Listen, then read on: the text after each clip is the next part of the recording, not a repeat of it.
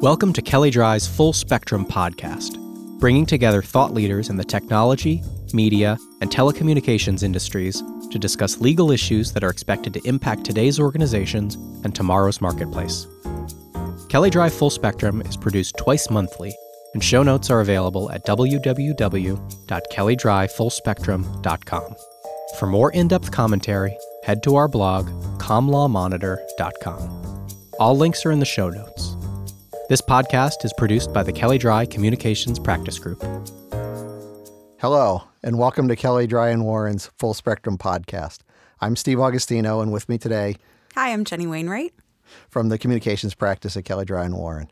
We're happy today to present the latest in our series, Inside the TCPA. We're going to discuss today call blocking and call labeling services. So this is a little different from some of the things that we've discussed in our early earlier series. Uh, these provisions and this discussion doesn't come from the TCPA's obligations. That is, call blocking is not a requirement of the TCPA. Uh, there's no provisions that relate to that. Instead, this is an idea that furthers the goal of the TCPA, which is to eliminate illegal calls. And so we're going to talk about call blocking and, and what is happening with uh, various call blocking techniques that have been proposed and implemented over the last couple of years. Um, we're going to start really just with just some basics on it. Call blocking, what we're talking about here are attempts, as I said, to reduce the number of illegal calls that are transmitted to consumers' phones. Some might say this is designed to reduce the number of unwanted calls to consumers' phones, which is a different concept, and maybe that is what consumers wants want. That's not necessarily what the TCPA or what the FCC is aiming at here.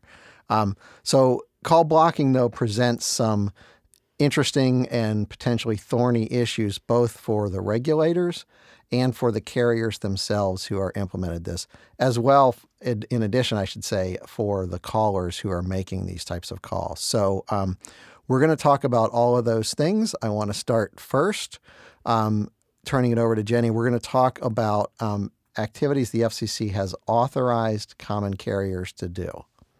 Sure. So um, I think the big thing from the FCC perspective on call blocking is the order that they um, issued last year. It was last November. Um, the FCC adopted an order that authorized but does not require service providers to block um, specific types of calls that they concluded were likely to be highly illegal. There's some common threads among all these types of calls, um, specifically with regard to the fact that they're all types of spoofing, um, which is a term of art, so to speak, but um, and it's sort of gotten a bad rap as of recently. There are certainly a number of legitimate reasons why a, the phone number that displays on a caller ID is not the actual number that's calling. Yeah, and you know the commission, just as a side, the commission goes to pains to point that out, and that's one of the things that does tend to get lost in this. There are many legitimate re- reasons to spoof a call. There are also many legitimate reasons to create a to use a number which is local to the co- the caller, or I'm sorry, local to the called party. Um, as presenting a, a, local presence, et cetera. So that sometimes gets lost, as does the you know the term robocall. We've talked about this before, right? Yep. That gets blasted out there as just sort of everything I don't like is a robocall, but sure. it really originally meant a pre-recorded call, and that's not necessarily what we're talking about anymore. Right, right. So, so this is all by way of background. I mean, so but the order talks about four types of spoofed calls. Um, again, using that sort of term of art. Um, what it does is the order actually builds upon some previous informal actions and statements by the FCC about carriers blocking certain types of calls. So, you know, going way back, there was this notion that carriers should never block calls, and there's a lot of history that goes into that that we won't get into today.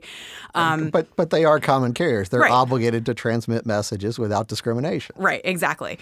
Um, and and again, there's a whole history that goes along with that. Um, but in recent years, in recognition of this robocall problem, um, there has been this effort by the FCC to give the carriers some flexibility in certain circumstances. Again, and what this order does is it authorizes but does not require carriers to block certain types of calls. And there's four categories of calls. So the first one deals with um, do not originate requests, and that is a subscriber to a particular phone number calls up their common carrier and says, somebody is spoofing my phone number. Somebody is making it look like my business, my organization is calling consumers for fraudulent purposes. It's not me making the call. Therefore, I would like you, common carrier, to block calls that appear to be from that number. Okay. So, so basically, I never originate calls on this number. So don't put that number in the stream as an originating number. Right. Right. right. And so, you know, one of the well known examples of this, um, a, a, government example, was a couple years ago, there was an IRS scam where consumers were getting millions and millions of calls purporting to be from the IRS, very threatening calls saying, you owe us money and we're going to come after you and um, and so there was there were efforts to step in and stop that scam. This is a similar concept, um, primarily focusing on private enterprise. So allowing again a private subscriber to a phone number to say, "I don't want you carrier to transmit numbers that purport to be from this number." Right. So now, this is pretty drastic because, of course, no calls would then be originated with that number. Even if you were actually using your number for outbound calls, you couldn't select this option. Correct. Yeah, and and and that was one of the things. So that there are two specific criteria that have to be satisfied. One, as you mentioned, is that the number has to be used for inbound calls only, and the subscriber has to authorize those calls to be blocked. So that's one category that carriers again are authorized but not required to block under this order. The second category is calls from invalid numbers. Um, most consumers have seen these, I think, in one context or another. These are numbers that really cannot be legitimate for various reasons. So, um, a number that uses an area code 911 probably not legitimate.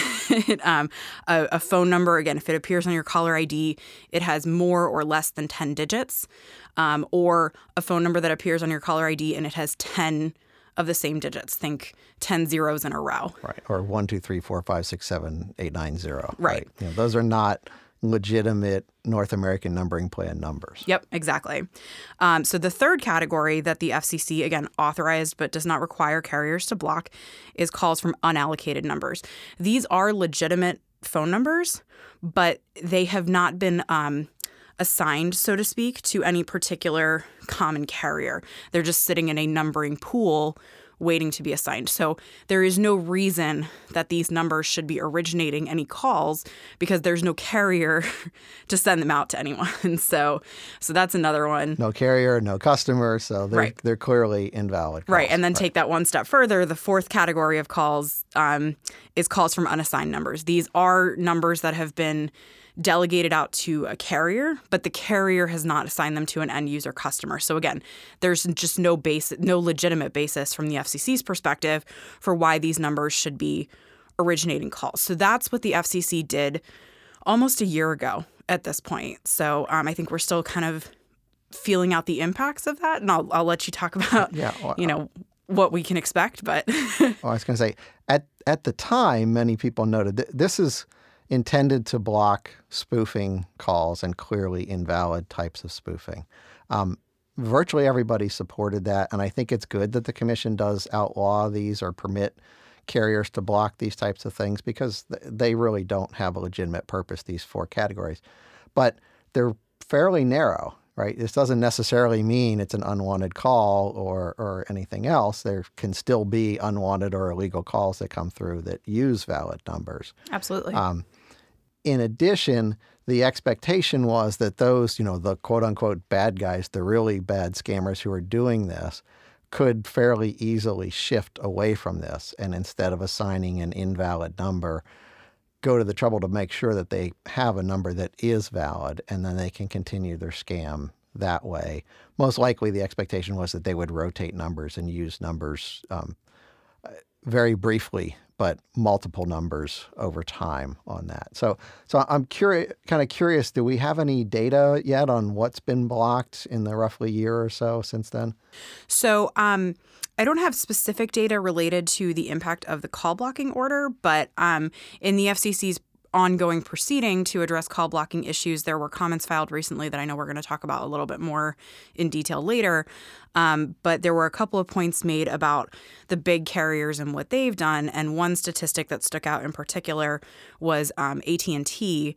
And according to, um, I believe it was CTIA in their comments, Um, they cited to the fact that between October 2016 and I think it was March of 2018, um, AT&T had blocked approximately 3.9 billion calls. Um, and so it's tough to say how much of that is related to the FCC's order because, again, if you're going back to October 2016, that's more than a year before the call blocking order. And again, there had been some informal um, statements by the FCC suggesting that carriers could have some flexibility in call blocking prior to the order.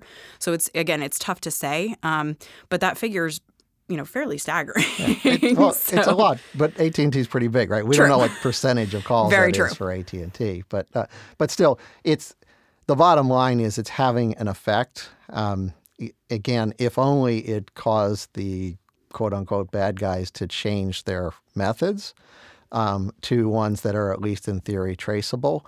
That's a good thing, even if it doesn't yield to blocking of calls or yield an a- actual decrease in the number of illegal calls being received at the time.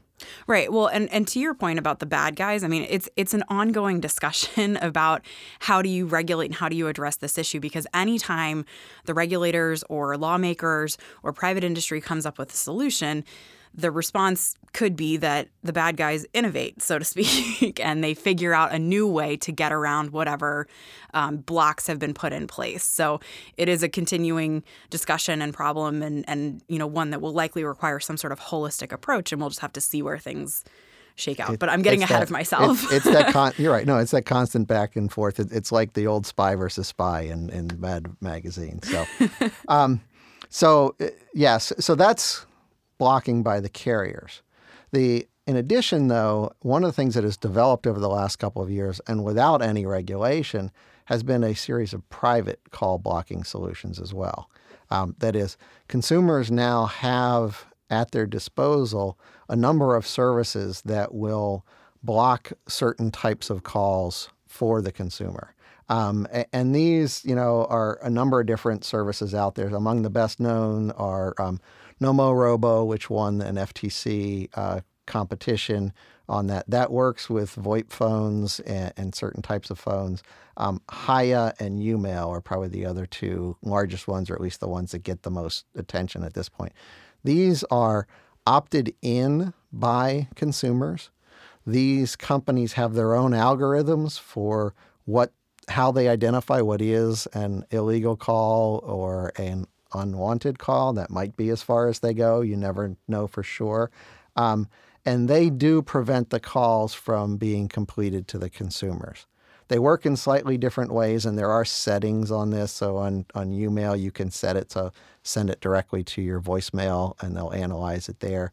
You can set it to block everything. Um, these are probably most used on your mobile phones, but they're they're certainly available on on other types of phones as well. So you know, we're seeing that as kind of self-help by the consumers to to go out at this.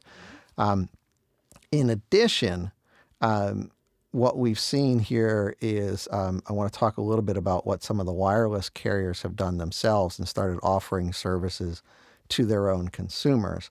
Um, this again, it's generated without any um, any FCC regulation. There's no FCC obligation that comes from this.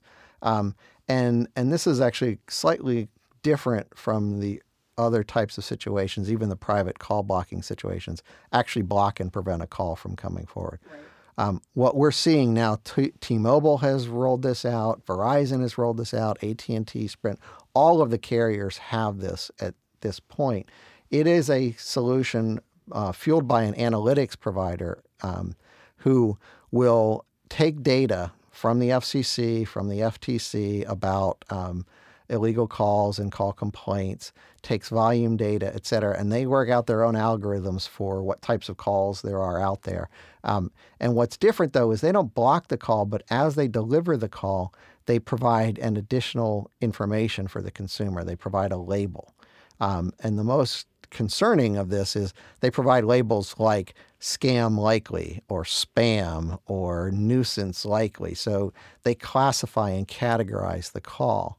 Um, now, the idea of this came from the the uh, industry uh, robocall blocking effort Um, it's now been implemented, and we are seeing very large companies that are doing this for all of these carriers. Um, you know, I, I don't know, Jenny, if, if you've received this on your own personal phone, but, you know, when I get it, um, my screen turns red, kind of Okay. like warning sign. It don't, doesn't have the urgent eh, eh, eh, type thing, but, you know, it's almost that bad. Um, and so they tell me this is probably a bad call. It gives me an immediate option to block it if I want to. so Interesting. um, yeah, mine is not that extreme. Mine, um, my carrier, it's it's call labeling, and I get calls almost daily, which is embarrassing, um, that are labeled telemarketer. And what I do is I ignore them, but then I have to go back into the call log and I block those callers. But um, you, you know, should answer those. Those could be things you want.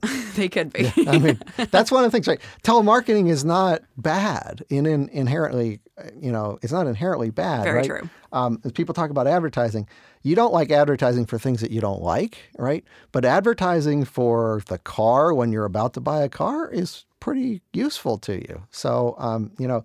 That's one of the issues with the labeling is that the, the labels are kind of really broad and maybe not necessarily helpful to the consumer. Yeah, I guess that's true. Actually, now that I'm thinking about it, the only label I have ever seen on my with my call labeling service is telemarketer.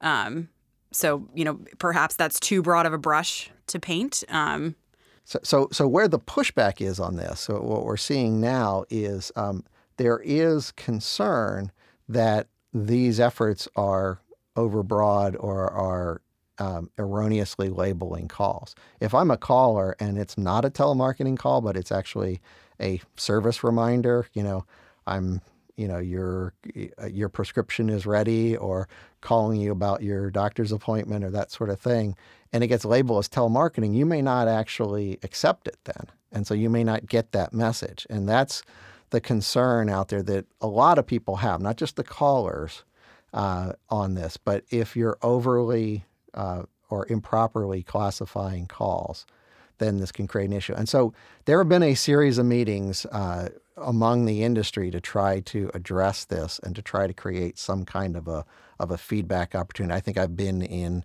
five or six meetings organized by two or three different entities at this point to try to bring people together to figure out the issues on how to make sure that the labels are as accurate as possible. Sure, and and you know, even though this is a private industry led effort, um, it is something that the FCC is aware of. So, um, going back to the 2017 order, Commissioner O'Rielly in particular, and I think Commissioner Clyburn touched on this as well.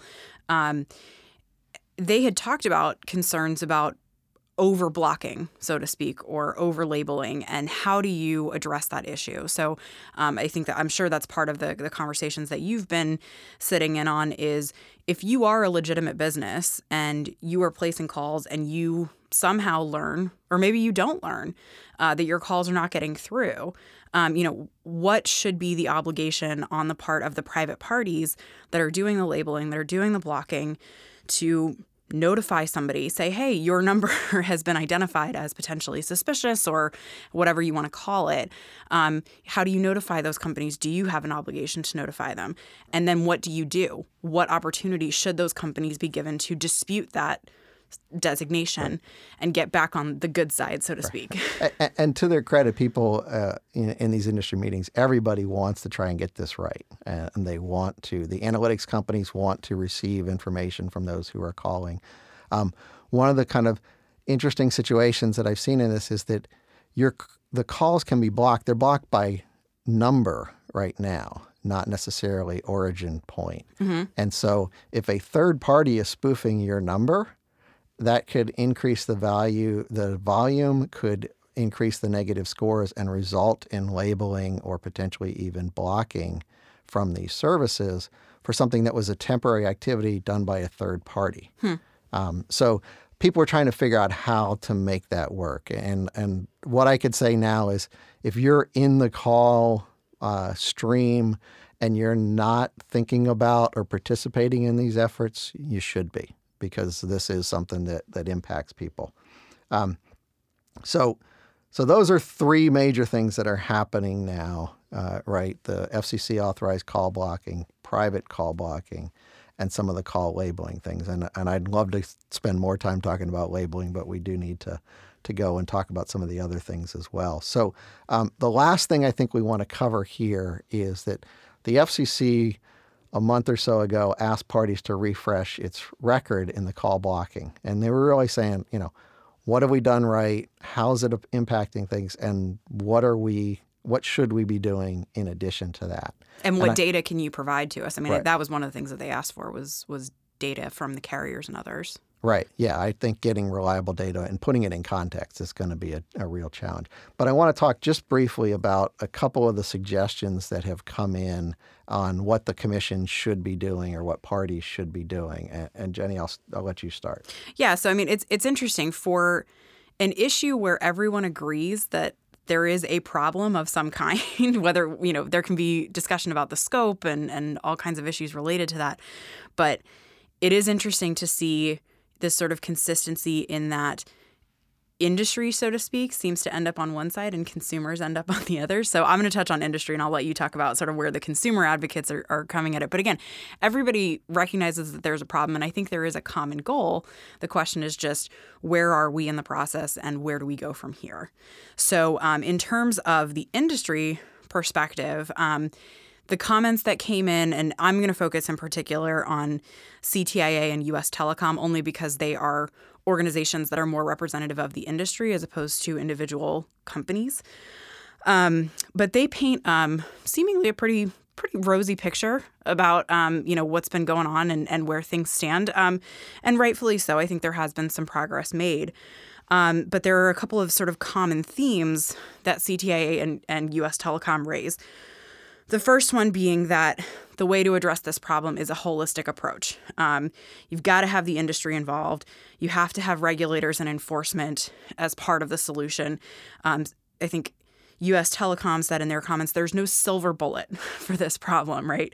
Um, and so, in terms of what the carriers have done, they again they tout these private call blocking solutions. They talk about what the carrier in particular, they talk about the carriers and their call labeling, their call blocking, um, and you know right. how they're those giving have options been... and con- they're uh, options to, and choices to consumers. Right, definitely. exactly. No, and and CTIA also touched on consumer education and how essential that is. They talk about all the resources that they have available, where consumers can go to their website and look up the hundreds of options. I think both CTA and US Telecom talk about that there are now 500 plus private solutions that are either call blocking or call labeling available to consumers. And that, that encompasses both the private parties, the, the apps, um, as well as the carriers.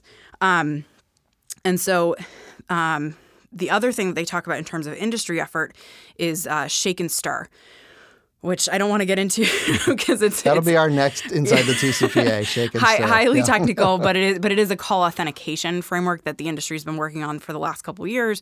So they sort of talk about where that stands, and I think that there's a consensus that everyone's leaning towards 2019 as when that's really going to be rolled out.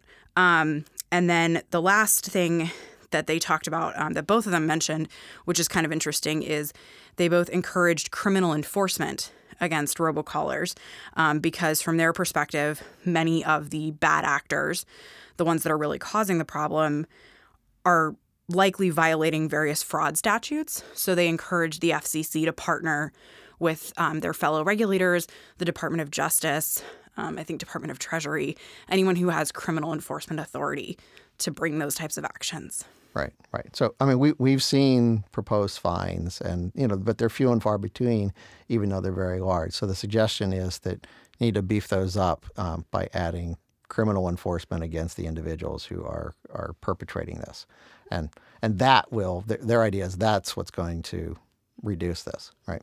So, so I'm going to talk just a little bit about some of the suggestions that the consumer groups have had, and they filed joint comments uh, on this, um, and so you know, they really sort of spoke with a single voice. I don't know whether in the end there really are any variations in what's looking there.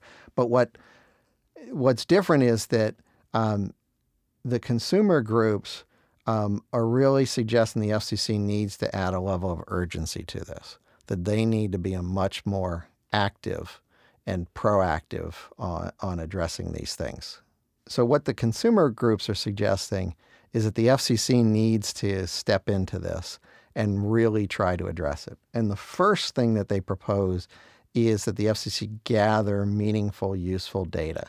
And they propose that by uh, they propose to do that by requiring carriers to report data. Um, they don't address the potential costs of this. The ca- carriers and the industry community really didn't address what costs that may impose to try to get that data on the record and how you would count it. Um, in the past, when the FCC's tried to do this with um, business data services sold special access um, or even rural call completion, it's proven to be really, really difficult. But that's that's the first step, right? You gotta you have to have data on what you're trying to fix to know whether or not you're addressing it.